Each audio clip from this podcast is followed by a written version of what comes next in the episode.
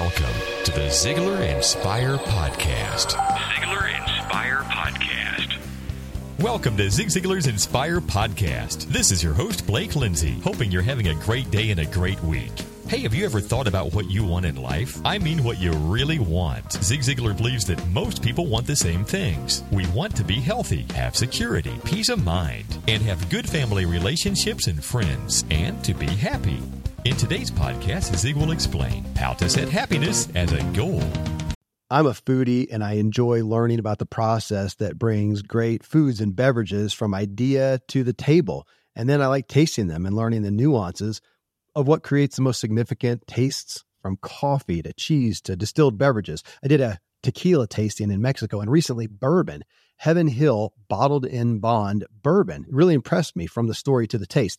I grew up in Kentucky where horse racing and bourbon are famous, and I got introduced to Heaven Hill bottled in bond bourbon. It's produced by Heaven Hill Distillery, which has been and still remains family owned since 1935. And I'm impressed with the bourbon's ultra rich, smooth taste. And right on the bottle, it states that this bourbon is seven years old, which is actually three times longer than what's required to be certified as bottled in bond. I feel with beverages, the longer the prep, the better the taste.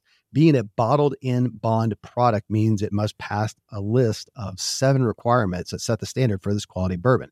So look for it at your local store. Heaven Hill reminds you to think wisely and drink wisely.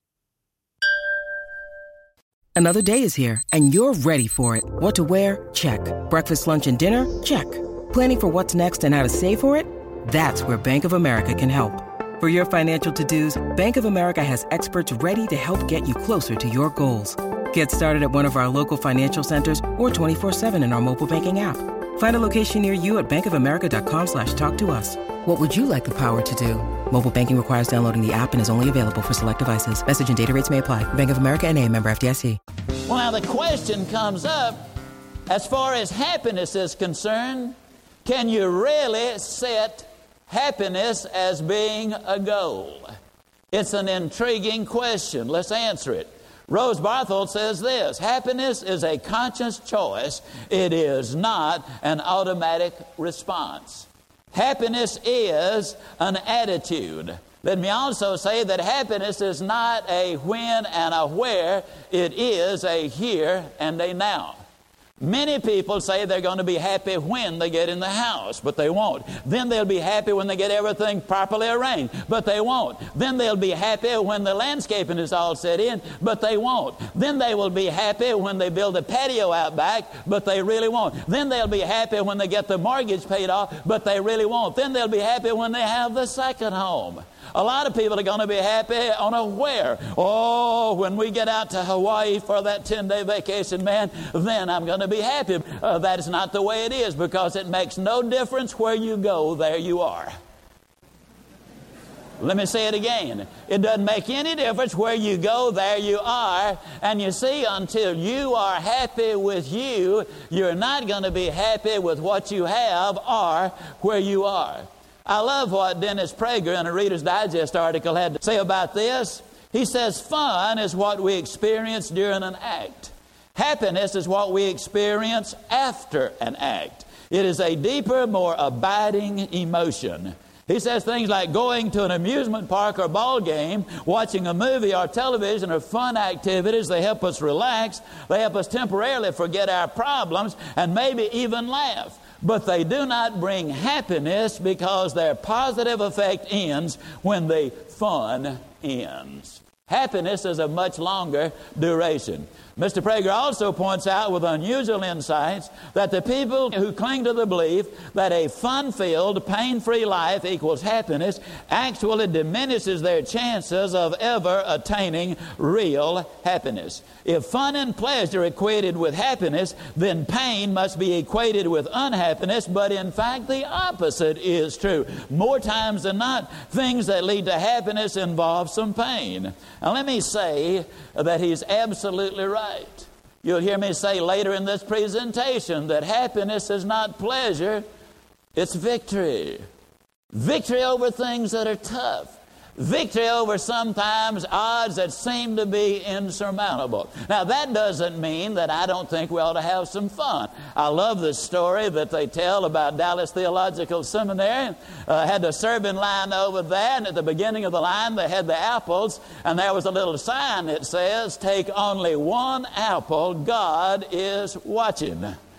They got to the end of the line where they had the chocolate chip cookies, and another little sign says, Take as many as you want. God is busy watching the apples. now, yeah, I believe that we need to have a little fun as we go along, but let's explore this thing about happy a little further and see what we can do about it. Now, I'll ask you to answer these questions in your own mind.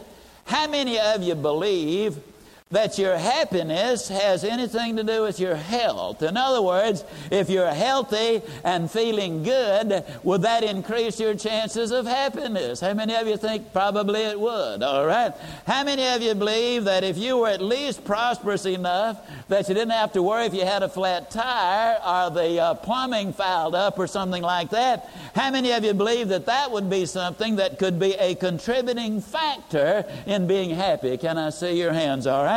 How many of you believe that if you're confident in what you do, secure in the knowledge as long as you perform, that you're going to have that job, that that too would be a factor in your happiness? How many of you believe that if you have lots of loyal friends, that that will help make you happier, right? How about peace of mind? If you have that resolved, how many of you believe that would make you happy? How about good family relationships? Does your family have anything to do with your happiness? Do they? Now, here's the big question. How many of you honestly believe there's something you can do about your health, your prosperity, your security, your friends, your peace of mind, and your good family relationships? How many of you believe there's something you can do about it? Won't that give you hope for the future? And isn't it true that hope has something to do with your happiness? How many of you believe that it does? All right. Then how many of you believe that yes, there is something I can do about setting happiness as my goal because it can be a byproduct of all the other things? Does that make any sense? Now, I don't know how you feel about that, but when I got really uh, involved in this thinking process, then I got enormously excited because I believe for an awful lot of people, this is going to represent for them a breakthrough. Now, why do I say that? Because things also make us unhappy, but when we come right back down the list, we can say, I can do something about that, I can do something about this, I can do something about that, and now we go right back to work on regaining part of what we lost. Man, I get excited excited about that. Let's go uh, down the list and, and look at the statement that we make so many times that you can have everything in life you want if you'll just help enough other people get what they want. Again, I'm talking philosophy, I'm not talking tactic. Let me give you a personal example. Many years ago, when I entered the world of selling, the ripe old age of 21, the first two and a half years, we just about starved to death. I mean, things were really tough. Then, thanks to a man named P.C. Merrell, whom I talked about earlier, we had a dramatic turnaround. My business exploded. I finished that year the number two salesman out of over 7,000. The company had every year at the end of August a national booster week. They encouraged every salesperson to pull out all the stops, to work 18 hours a day, make every possible call, give extra bonuses to the hostesses and everything else. Let's really do it up. The biggest week in the year, let's make it National Booster Week. Well, the first two years, I didn't get excited about Booster Week because I was struggling to eat. And I couldn't get excited about, uh, you know, a lot of other things. But I was primed and I hit the ground running on this particular week. I was in the cookware business. I cooked pancakes every morning that week. I prepared a salad every day at lunch for prospects. And I put on a dinner demonstration uh, in the evening. And that week, I sold two and a half times as much as I'd ever sold in any week. Man, I tell you, I was motivated. Matter of fact, I'd sent the redhead and our only daughter down to Jackson, Mississippi to be with her family because the convention following Booster Week was to be in Biloxi, and I wanted to be able to do nothing but work that week. Now, in all fairness, the company only encouraged us to maintain that kind of schedule one week out of the year. But they explained, you know, like a rubber band, which is useful only when it's stretched, When you really stretch out sometimes, that's when you can determine just what your capability of doing great things are. Well, I finished making my last call on Saturday night. It was about 10 o'clock. I drove to Atlanta, Georgia, and the man who brought me into business, named Bill Cranford, had said, Zig, stop by here, catch a few hours sleep before you drive on. Well, I woke old Bill up about 2.30 or 3 o'clock in the morning, I believe it was. He got out of bed, he made the coffee, and we sat there until 5.30.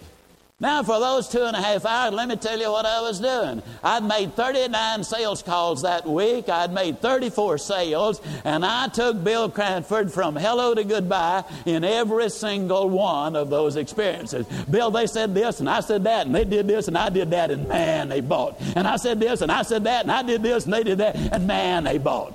39 calls I went all the way through, nonstop. I mean, and as you know, I speak at about 280 words a minute with gust up to about 550. So I, I covered an awful lot of territory. And finally, about 5:30, all of a sudden it hit me. I said, "Oh my goodness, Bill, how you doing?"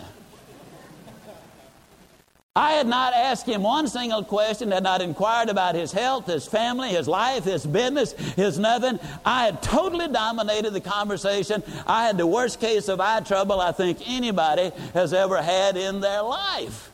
And I said, Bill, I am embarrassed. I apologize. And Bill Cranford said something to me that impacted my life and affected my thinking dramatically.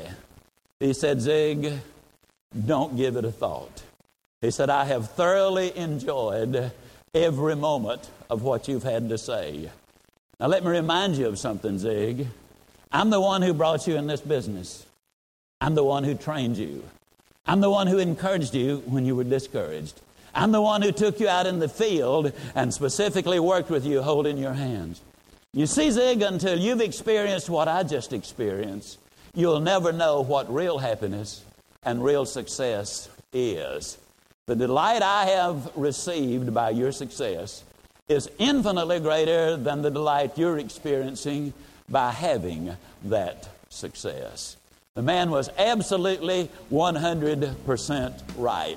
Was he a happy man? You absolutely can count on it. He was a happy man. Zig makes us think about what true happiness really is. What makes you happy in your life? What can you do to get more of that in your life? Stay tuned to these podcasts because Zig has more to say about happiness. Until next week, this is Blake Lindsay encouraging you to live your life to the fullest.